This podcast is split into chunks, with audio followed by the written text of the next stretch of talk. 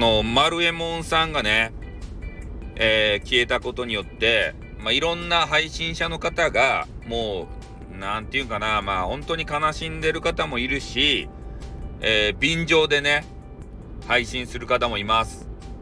視聴率稼ぎでね。うん。まあ、そんないろんな配信者がいる中で、公式にね、公的に、えー、未来、ああの、丸右衛門さんのね、えー、追追悼番組っていうか、いなくなった理由を含めた、公的な位置づけのある番組ができるのはね、えー、スタイフさんの番組だけだということをね、えー、皆さんお知りおきしていただきたいなというふうに思ったんですね。なぜかというと、俺が多分最後にね、えー、丸右衛門さんの遺言を聞いたから。まあ、遺言配信しましたよね。あれは真実ですね。うん。ね、まだ SNS が、まあ、何の SNS かは申し述べませんけれども、えー、生きていた時にね、えー、私、やりとりしたわけですよ。辞めちゃったんすか？と。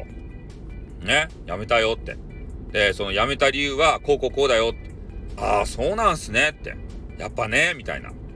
そういうやりとりを、最後にファイナルさせてもらったのが俺やけん。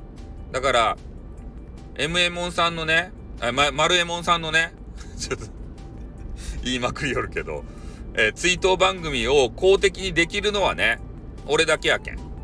うん。公式番組としてね。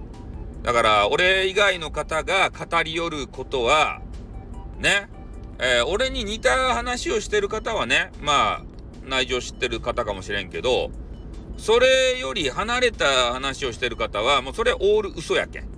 ね、そう思っていただいてもいいと思います。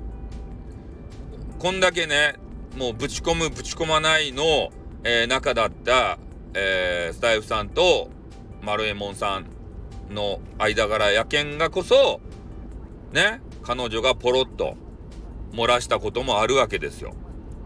うん。まあ俺もね、配信用に、ちょっとね、アレンジして話してる部分もある。皆まで言えない部分もあるやないですか。うん、俺は配信上で全ては暴露せんばい。ね、その辺はわきまえとるばい。ね。だけど他のね、いろんなわけのわからんね、番組があると思うけど、そういうのはね、新人で、ね、話半分で聞いて、俺のね、追悼番組だけ信じて聞いて。わかった？で、それだけね、ちょ言うとかんと、な、なんか変なね、憶測が飛び交ってさ、ね、変な方向行ったらいかんやん、また。ね？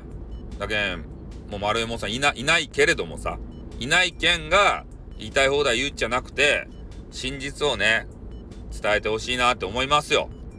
ね？追悼番組されてる、あなただよ。